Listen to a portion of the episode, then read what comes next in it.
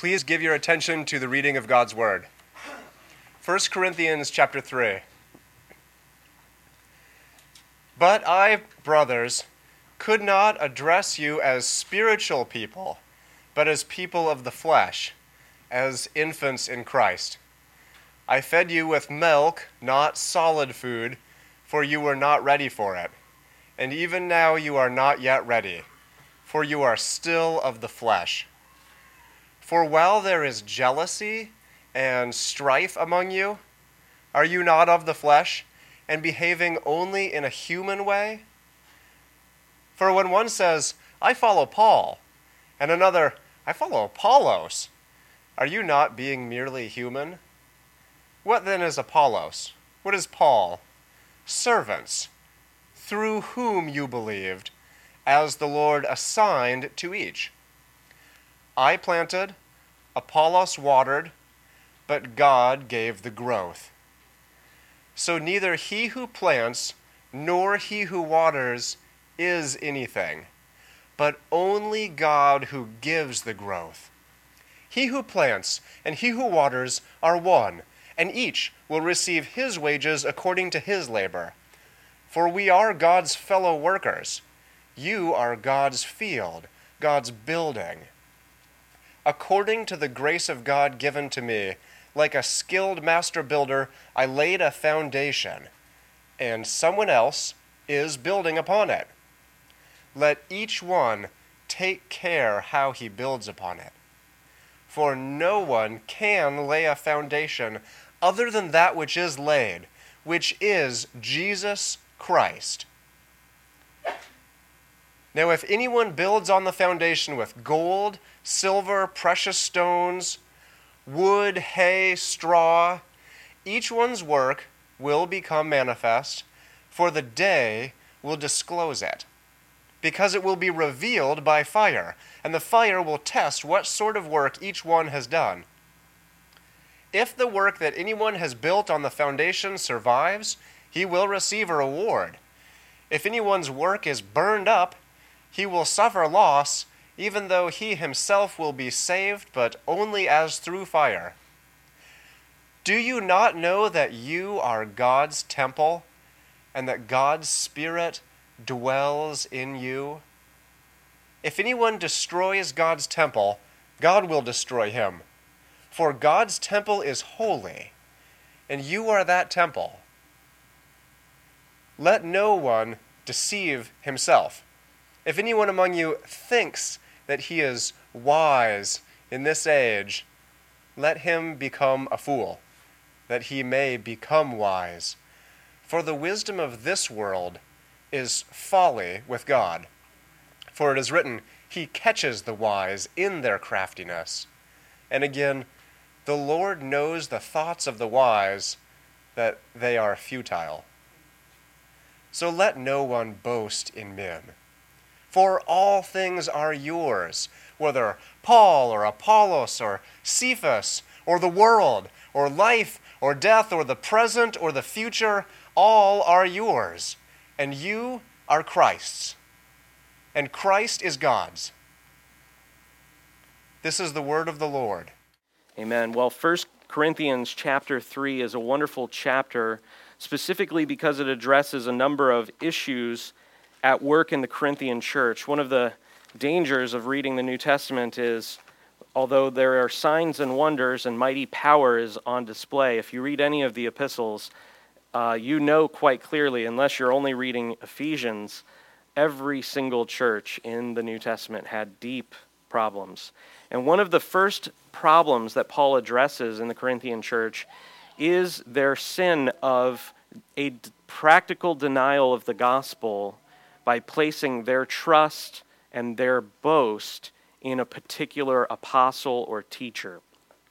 And as I said in the announcement earlier, this is I'm not using this passage as a corrective word to say that this is what we have been doing but rather there's a corollary or there's an analogy from what was going on in Corinth to the danger that is so prevalent in the American church today and is common even for pastors that they become so enamored with or attracted to a Bible teacher or someone who's deeply impacted their life and start to really identify themselves as I'm a disciple of this person rather than recognizing that everything comes from one head and one foundation, which is Jesus Christ.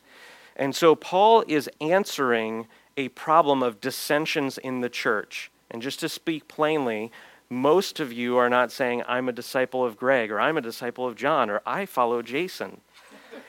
that's, not, that's not why I chose this passage, just to be clear.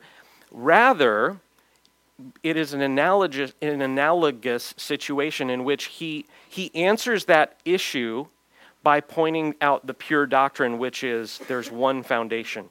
And so if you are finding yourself, man, I'm, I'm really not sure how I'm, how I'm dealing with this idea of a, a slight change in church polity, or not, not really even a change in polity, just in a change in how we do life as a community, not having him around in that sort of way, what would the gospel answer that with? How would you satisfy those sorts of fears with the scriptures? And I believe 1 Corinthians 3 is perhaps the most clear passage that I could point to. If you want some other passage, I would recommend Acts 20 when Paul is leaving the Ephesian church and he calls their elders together.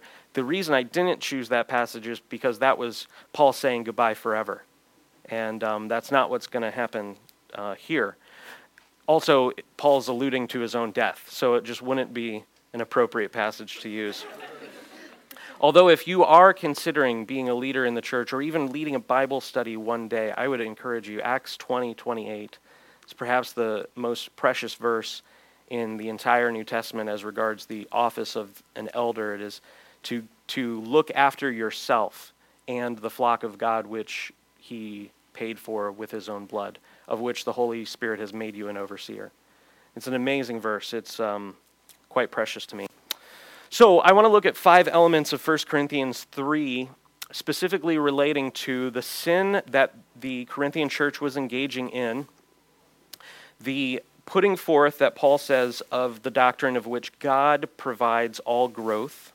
I want to look at the foundation of Jesus Christ as a radical element of the, and by radical I mean a root element of the Christian faith, that without this foundation of Christ, you cannot rightly be called a believer or, or consider yourself to have been redeemed and have true life in the gospel.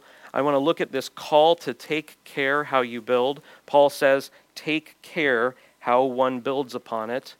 And I want to look at that in two primary ways. First, how we build our lives personally and how we build our life corporately upon that foundation of Jesus Christ.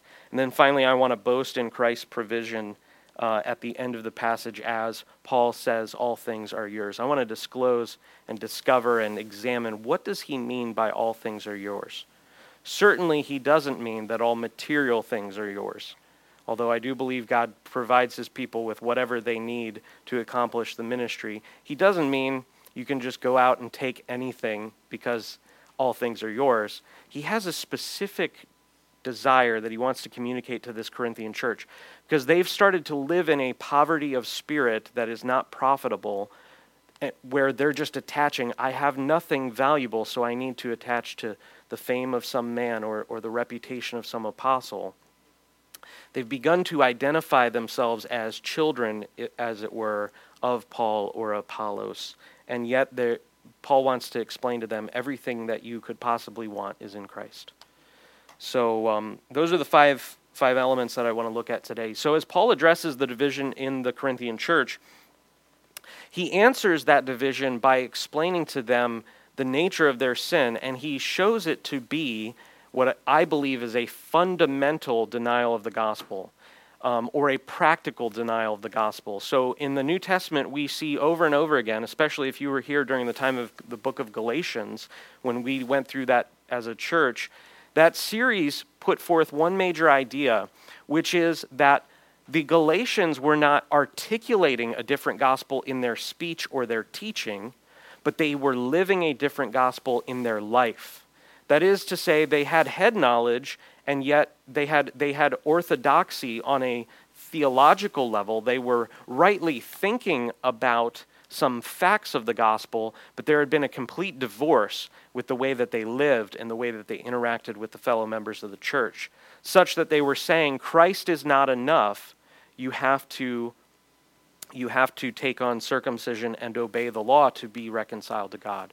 And Paul is making a very he's doing a very similar thing. He's answering a fundamental denial of the gospel in the heart of the Corinthian church.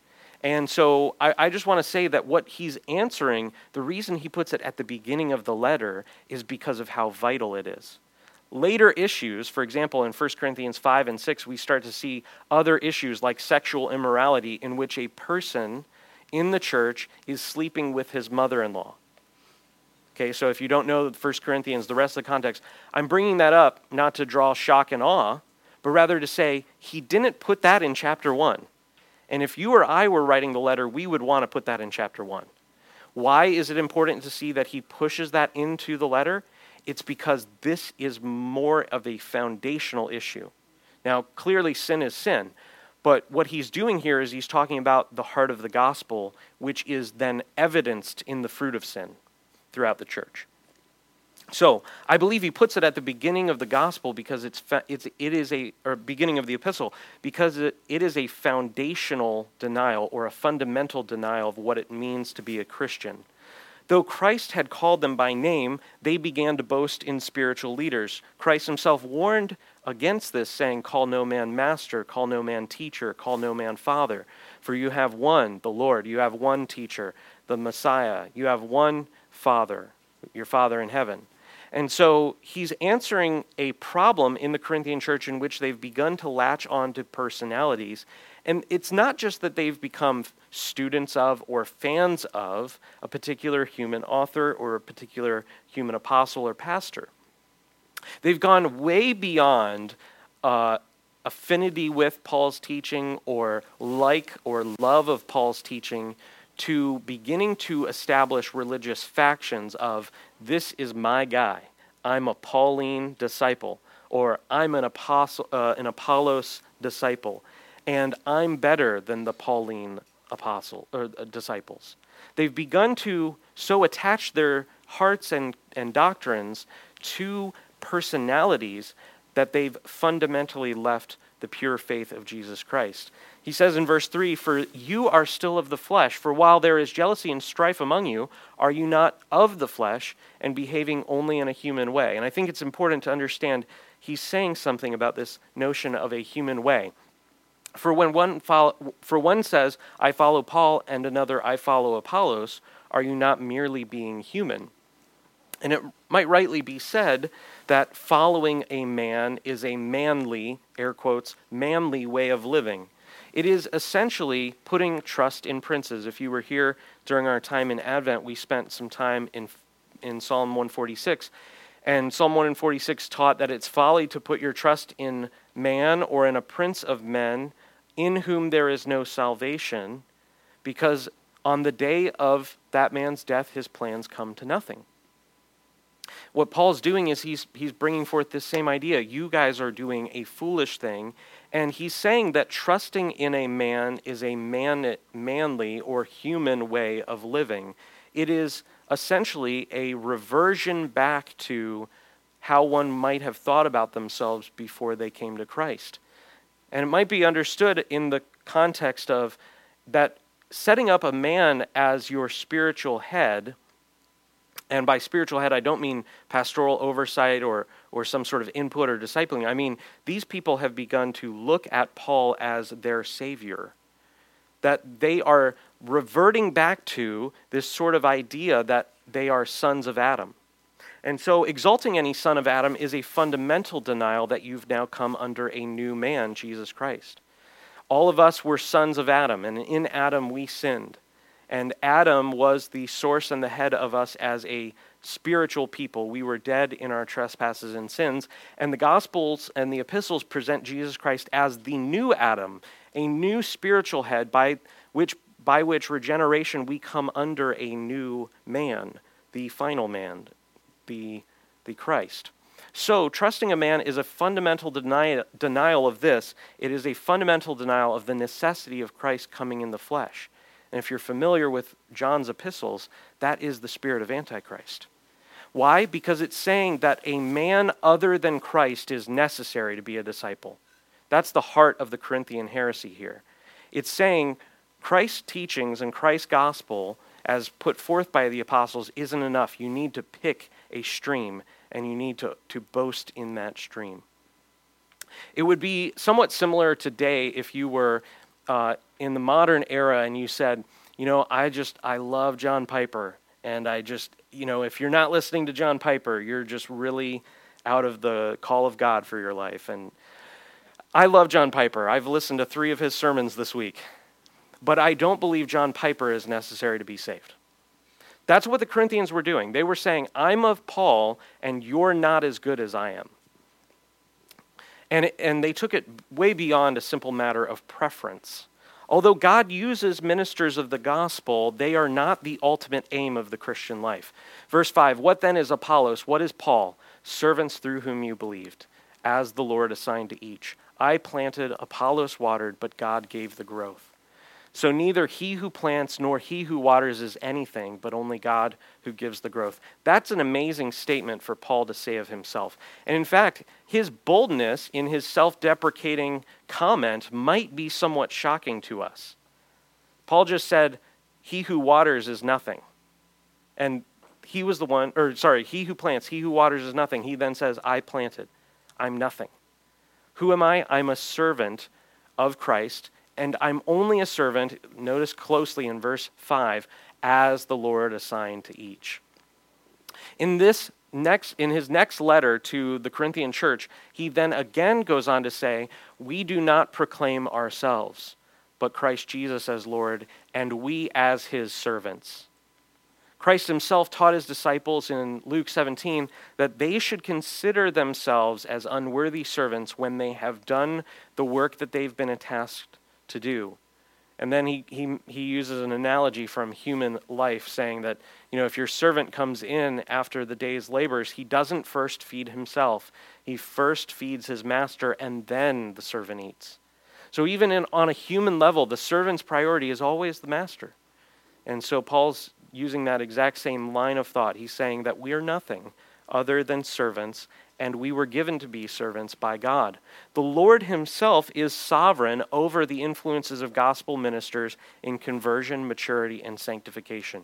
This is so important because as we believe in the doctrine often put forth sola deo gloria, what, what that doctrine means is only God gets the glory for our salvation, sanctification, maturation any gospel effort that results in fruit, He gets the glory for that because He provides the energy for that. Work out your salvation with fear and trembling, for it is God who is at work in you, both to will, the desire to do it, and to work. So both the, the heart to want to obey and the power to obey come from the Holy Spirit. And so we have to understand that what Paul is saying is you guys are missing out on giving God glory. You can't rightly praise him because you're so focused on Apollos or Paul. And yet it's God who gives the growth. I want you to imagine this for a second. The farmer who sows, this is the image that Paul used, the farmer who sows and waters cannot cause the seed to germinate, nor cause the seed to sprout forth roots and to grow a stalk and to process the sun. The, the farmer cannot control, let's extend the analogy. The farmer cannot control the weather. The farmer cannot cause the sun to shine. The farmer is not in charge. The farmer is the penultimate reason for that seed's growth. Penultimate means secondary, underneath the ultimate. The ultimate cause of the seed to grow is that God gives life to the seed. If you take a seed that's 100 years old and it's not been kept well and it's surely dead, and you put it in the ground as a farmer, you will have no success. The seed has to be alive and it has to be very clearly given life by God. Likewise, Paul cannot directly cause regeneration or sanctification. I want to state it very plainly unless God gives the growth, there is no growth. You can listen to as many sermons as you want, and you will not be guaranteed to be profited by them. It is God who is at work always, whether it's sanctification or coming to faith in the first place, whether it's maturity or just mere inquisitiveness about the gospel, it is God who is at work in the gospel. Because of Paul's grace, or because of God's grace, Paul was converted from a murderous infidel. It's important to remember that when you are in these debates. What, what what they're saying is, I follow a guy who's this great theological master who's written a bunch of letters to the churches and founded churches in multiple cities. What they usually weren't boasting in, I follow a guy who used to murder other Christians. And that is very helpful because it kind of levels the playing field on the human pride. It's, it, they're choosing to dissect which parts of Paul they're boasting in to the denial of the glory of God in the grace shown to Paul. Paul says, I was an apostle, untimely born. I wasn't even the, in the right narrow band of history to see Jesus Christ in the flesh. And God revealed himself to him by Christ showing up on that road to Damascus and knocking him off his donkey and revealing Jesus to him. And then for a long period of time, the Holy Spirit discipled Paul in rereading the scriptures and fellowshipping privately with believers. And then he was fruitful in ministry. And so to boast in Paul without boasting in God's grace is to boast in someone who doesn't really exist. It's a figment of who Paul was. It wasn't the real Paul. He was given the ministry of reconciliation and was used by God to lay the foundation of Christ in the church of Corinth. Verse 10 According to the grace of God given to me, both in the regeneration and in the circumstance of being used as a minister, I laid a foundation, like, like a skilled master builder, I laid a foundation and someone else is building upon it. Let each one take care how he builds upon it.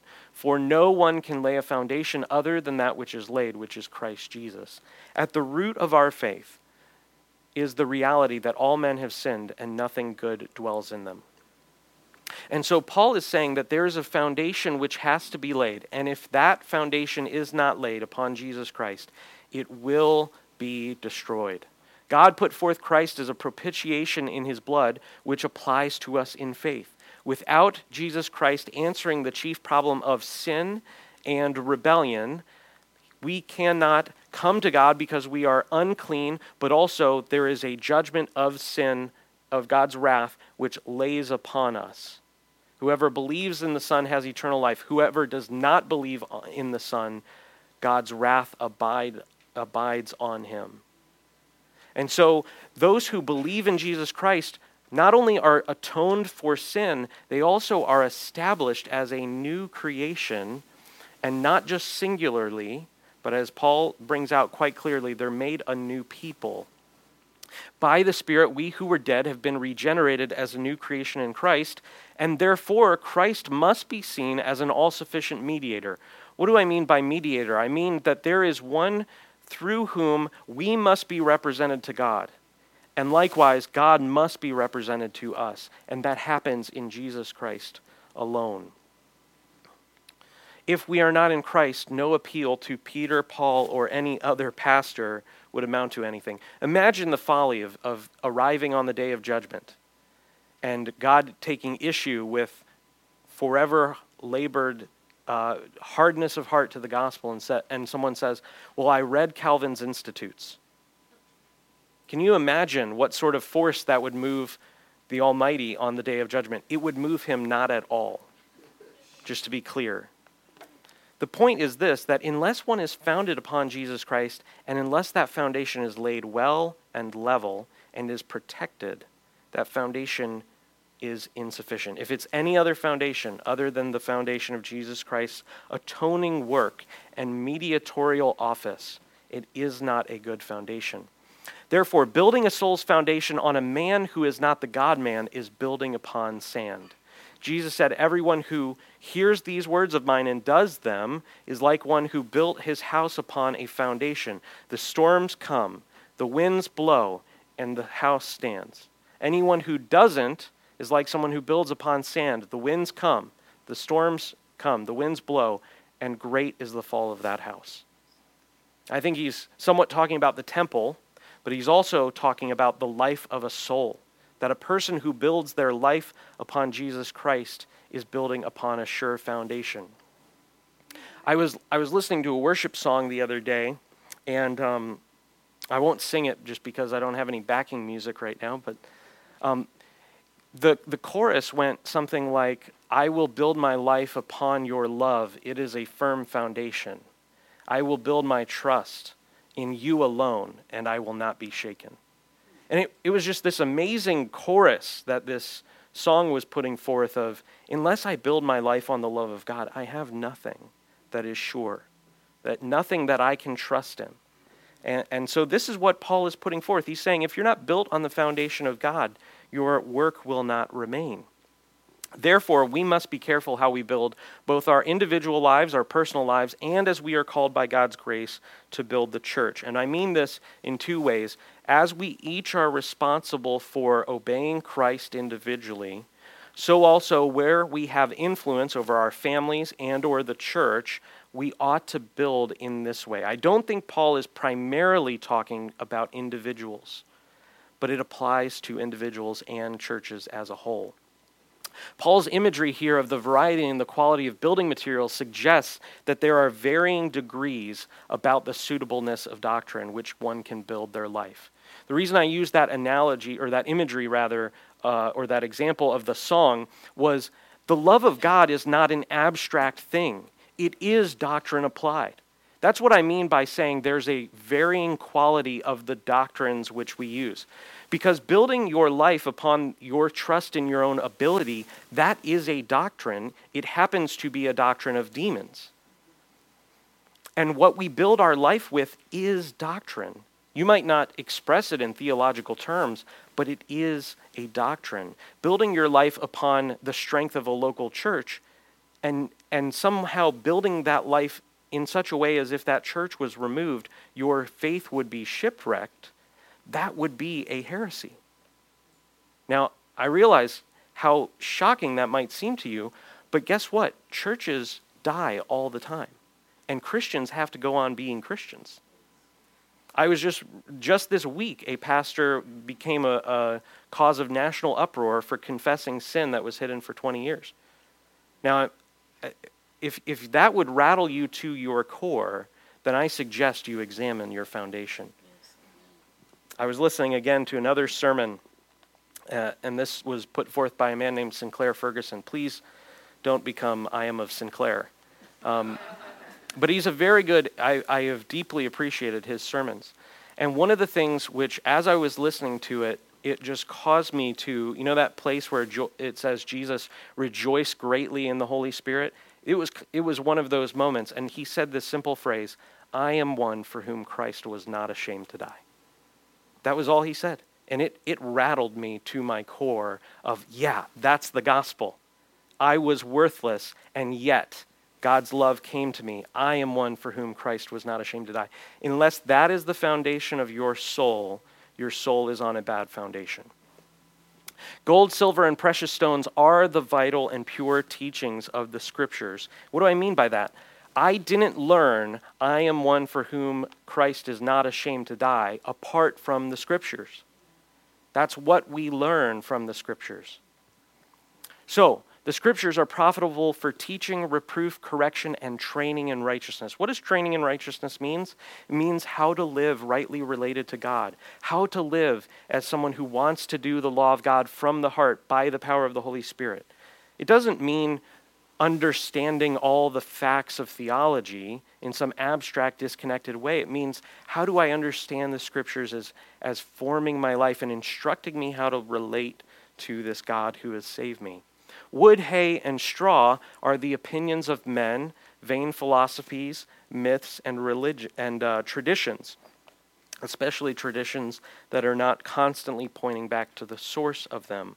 As good as spiritual uh, training in various matters of the church, including uh, church seasons and, and understanding the hymns of the church and the doctrines of the historic reform creeds and confessions, as much as those are profitable, if one exalts those things above Christ, in some way that being satisfied with knowing them and yet not knowing Christ truly, um, that would be that would be an aberration from the norm. That would be improper. It would be doing what Paul is bringing the Corinthian church out of, of trusting in Paul or Apollos or Calvin or Piper or Keller. Now, if anyone builds on the foundation with gold, silver, precious stones, wood, hay, or straw, each one's work will become manifest for the day will disclose it.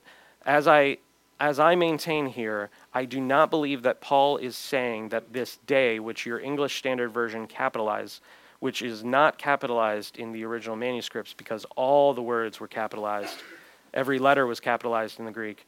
Uh, they capitalize day here, but I do not believe that Paul is saying that there is only a revelation of one's work on the day of judgment. I believe he's saying that there is in a sense, an eternal now day, which is applying that as light comes and reveals what's in darkness, that that's the sort of day which is being uh, used as God to reveal the quality of one's work. It is simply a day of adversity which comes routinely. And it, if you have not examined this aspect of life, it might be helpful to, to imagine it. Um, just today, this morning, before church, I was encountered with multiple things which, had I not responded to rightly, would have been exposing whether my work was built on, on the foundation of Christ or not. Every single day, your work is being exposed, whether it is of Christ or not of Christ, whether it is built upon His forgiveness, and that forgiveness becomes forgiveness for others. The fire of God's word comes often, and it reveals what our work is made out of whether or not it's blessed by God. Isaiah sees at one point the fire of God's word, and it comes and it reveals what remains in Israel as being of God or not of God. If the work that anyone has built on the foundation survives, he will receive a reward. Verse 15 If anyone's work is burned up, he will suffer loss, though as he himself will be saved, but as only through fire. Again, I do not believe this is just speaking about the uh, the final judgment, I believe that God is constantly bringing the fires of life over the life of a believer and the life of a church in order to expose what is right and to expose what is wrong. And it's God's grace that He does that. Those who build up the church with a work that remains receive a reward. First Thessalonians says, Are you not our joy and crown? Isn't that amazing? He writes to the Thessalonian church, and as an apostle and a team, he says, The Thessalonians are our joy and crown. Peter says, Those who are overseers who do well receive a crown from Christ. And in that passage, that crown's eternal, unfading, unable to be diminished, won't rust. And yet, Paul uses the exact same imagery to tell, to tell the Thessalonians, You're our joy, you're our crown. John says in his epistles that we that he is happy to hear that his children are walking in the truth. That that fills him with joy. So this is what I take Paul to be saying here is those who build upon the foundation of Christ with gold, silver and precious stones are those who both individually and corporately are building upon the foundation of Christ in such a way as to build up a temple for the Holy Spirit. And they build with pure doctrine which is not able to be removed with fire. Therefore, as we seek to grow as a church, we have to build with the end in mind. We are and desire to be more perfectly a temple of the Holy Spirit.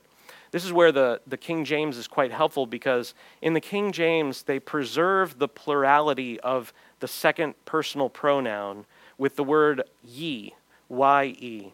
And in the English Standard and modern English translations, all second person pronouns collapse down to you, Y O U. And if we were in the South, it might be appropriate to say y'all. But if you read in the King James, or if you have the ability to go to the original Greek, you will see that Paul is not saying that, uh, that John Luke, you are a temple of the Holy Spirit. Now, later in this book, he does say that.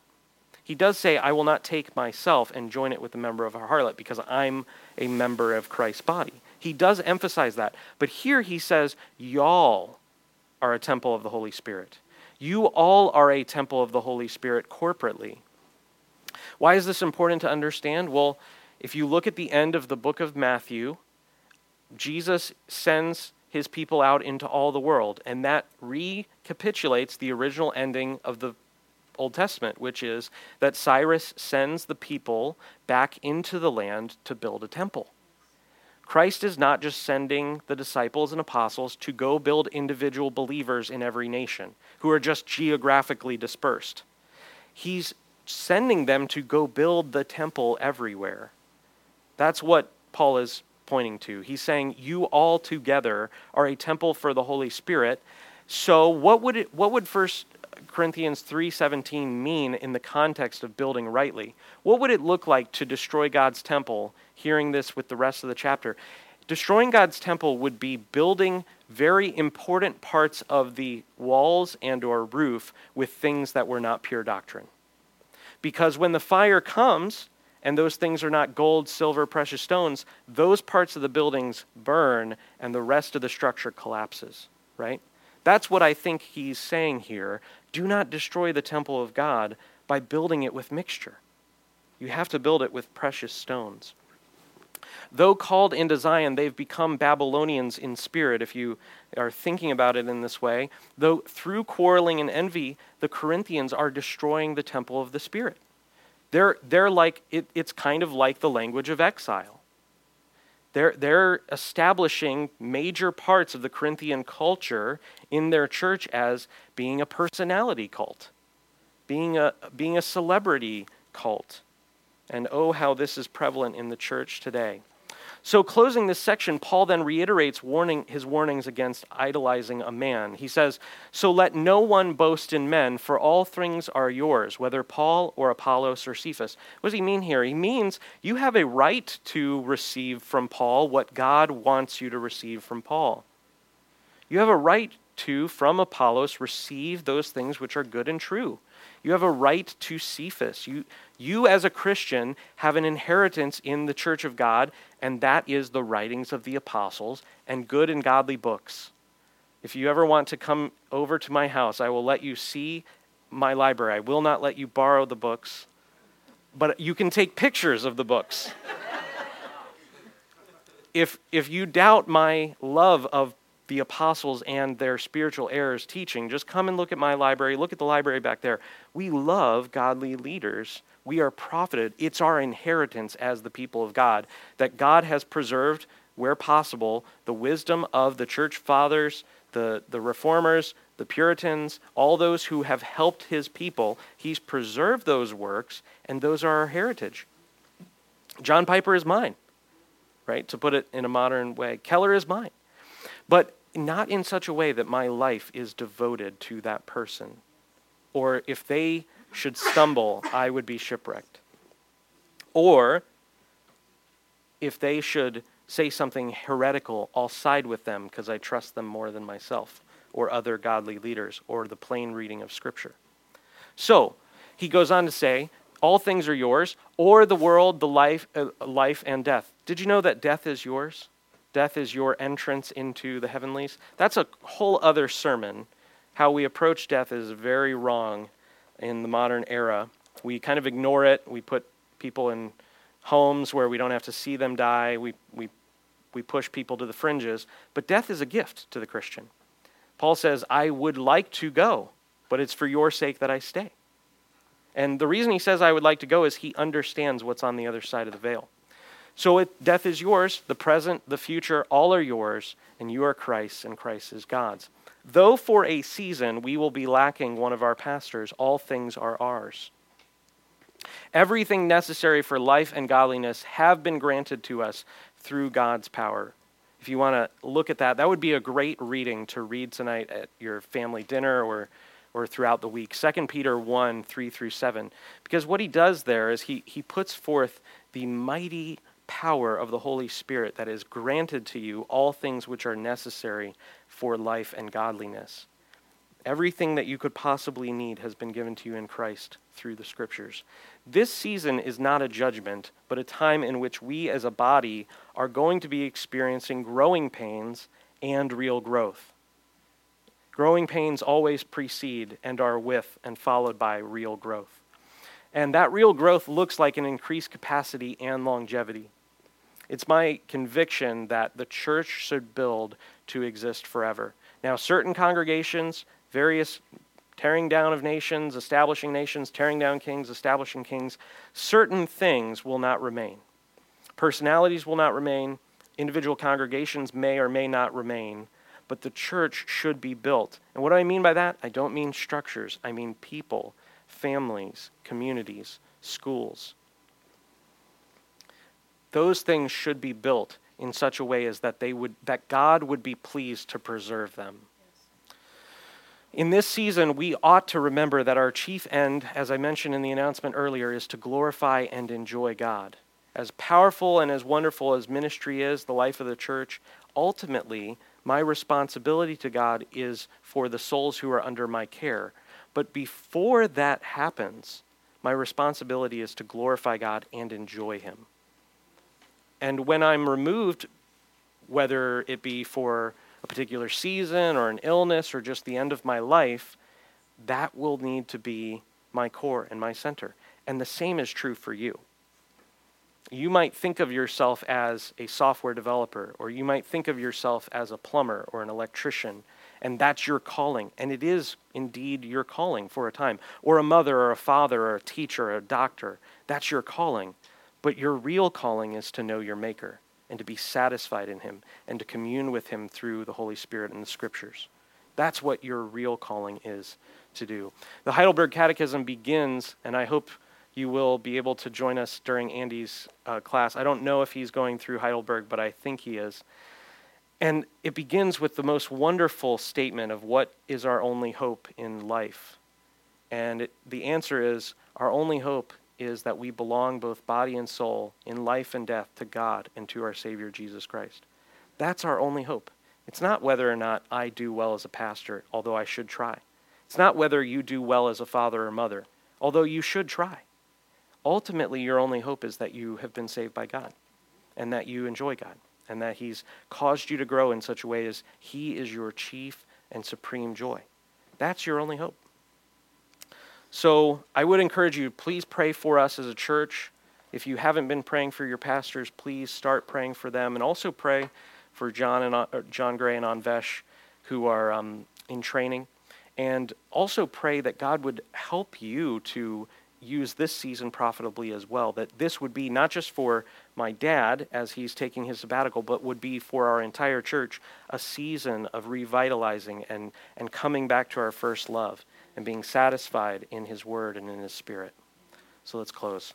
Father, we thank you for your Word. We thank you for its precious promises and uh, how clearly it shows Jesus Christ and how it reveals to us all things that are necessary for life and godliness. We thank you that your word is clear and it's profitable and it's useful and it makes the wise out of the simple and it's a light and a shining path and it's better than gold, even much fine gold. We thank you, Lord, for all of your leadings of our church as a, as a community and us individually. We thank you that you are mindful of us, that you know what we need, and you give it to us. We thank you for your leadership, Lord, and we do enter this season as a people committing to trust in you. And Lord, we, we believe in your sovereign purposes and plans, and Lord, even so, help our unbelief. In the times where we are fearful or, or questioning whether this is good or right or wondering whether your hand is in it, Lord, help us to, to come back and to approach you with humility and to let you lead us, both as a people and individually. We thank you, God, for your gospel and what it tells us of the sufficiency of Jesus Christ, that he is our only foundation. We pray that we would build our lives upon that and that that would be a sure and steady foundation which would last forever and ever. We thank you for the glory of your gospel and your leadership by your Spirit. In Jesus' mighty name, amen.